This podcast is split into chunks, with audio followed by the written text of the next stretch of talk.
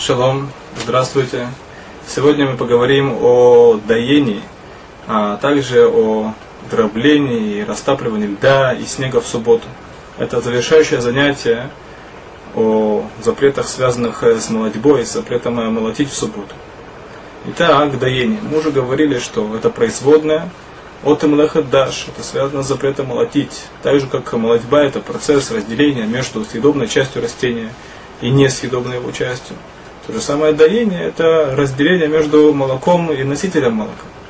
Таким образом, получается, что доить в субботу запрещено. Как же поступать тому человеку, у которого есть хозяйство? У него есть, скажем, коровы и козы, которые страдают от того, что, что его хозяин, он отдыхает в субботу. Обычно, если не подоить животное, то оно от этого мучается. Мы должны знать, что Тура запрещает, запрещает причинять нам страдания животным. Этот запрет называется цар балей хаим. Мы перечислим сейчас несколько способов доения, разрешенного доения в субботу. Так что каждый имеющий хозяйство сможет этими способами этим воспользоваться. Первый способ, и это предпочтительнее всего, попросить знакомого нееврея сделать эту работу вместо меня – человек может обратиться к еврею, попросить его подоить его коров.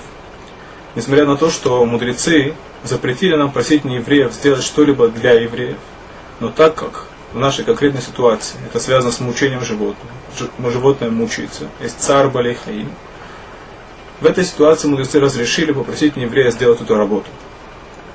Теперь, лучше всего это сделать таким образом. После того, как еврей, он э, подоил корову, он забирает это к себе, потому что еврей не может пользоваться этим молоком в субботу. И по истечении субботы, на исходе субботы, купить у еврея это молоко за символическую сумму. Таким образом, получается, что как будто не еврей сделал это для себя, как будто он не сделал это для еврея. Если такое невозможно, то э, можно делать обычным способом, да, то есть просто попросить еврея, чтобы он подоил ваших коров. Это, как мы уже говорили, лучший способ доения коровы в субботу.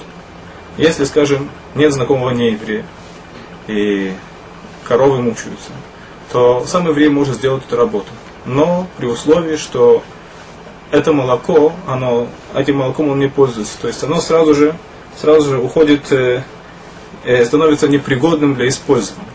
Это может быть, э, э, когда он сдаивает, он доит непосредственно на землю, то есть э, молоко сразу же, сразу же впитывается в землю, тогда это разрешено. Или он э, сдаивает это в сосуд, но на дне сосуда есть, скажем, нефть или мыло, какое-либо вещество, которое сразу же делает молоко непригодным. Важно упомянуть, что даже если он планирует вылить молоко и не пользоваться им в субботу, что нельзя сдаивать в сосуд для того, чтобы затем вылить. Это должно быть как мы уже сказали, или непосредственно на землю, или сосуд, где, который имеет на дне какую-либо жидкость, которая делает это молоко непригодным. Есть электрические аппараты для доения коров, и во многих ситуациях ими разрешено пользоваться в субботу. Но так как есть много деталей, связанных с этими аппаратами, всякий владелец хозяйства должен непосредственно поговорить с раввином, каким образом этими аппаратами пользоваться. Даже если молоко э, получили в субботу разрешенным способом, скажем, не еврей подоил корову, этим молоком в субботу нельзя пользоваться.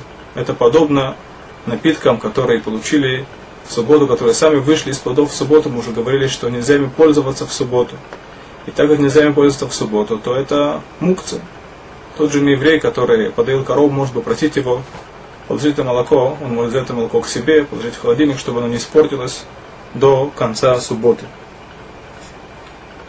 Есть и другой вопрос, который связан с доением, и это непосредственно касается почти каждого из нас.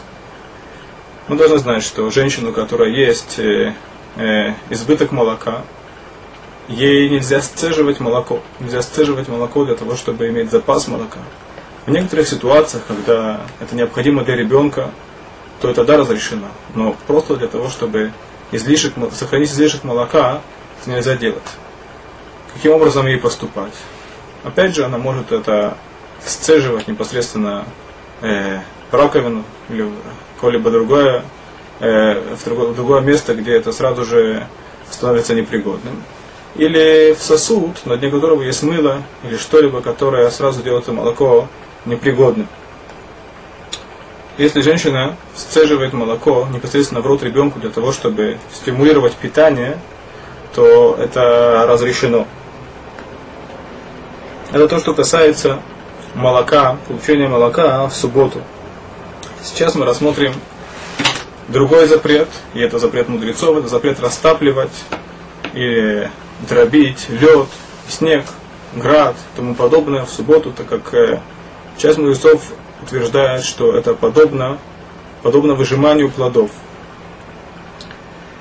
Таким образом, получается, если я беру, нельзя дробить или ломать лед или снег, растапливать, держать в руках, растапливать его для того, чтобы получить жидкость.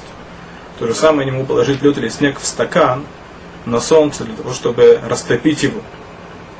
Если я просто вынимаю из холодильника лед для того, чтобы он сам по себе растаял, то есть не делаю какое-то действие для того, чтобы, чтобы, для того, чтобы он растаял, я его не ставлю на солнце, не приближаю к огню, то по, в этом случае есть э, спор мудрецов. Если я хочу использовать лед для охлаждения напитков, то есть я не растапливаю лед, я беру и сразу же кладу его в напиток для того, чтобы напиток стал холоднее, то это можно делать в субботу, так как здесь э, мы, мы, сам процесс растапливания льда он не заметен, так это происходит э, внутри стакана. Поэтому можно использовать специальные кубики для охлаждения напитков в субботу. Важно помнить при этом э, постараться не использовать ложку для того, чтобы разломать этот э, кусочек льда в стакане, подождать, пока он сам растает. В некоторых ситуациях можно растапливать лед, если, скажем, я беру лед и бросаю его на плоды, для того, чтобы эти плоды остыли, так как э, в данной ситуации жидкость, которая получается из льда или снега, она, она не пригодна к использованию, то такое действие можно делать в субботу. То, что касается размешивания сахара, то это разрешено, это не похоже на лед, так как э, лед, он превращается в воду, а сахар, он э, растворяется в воде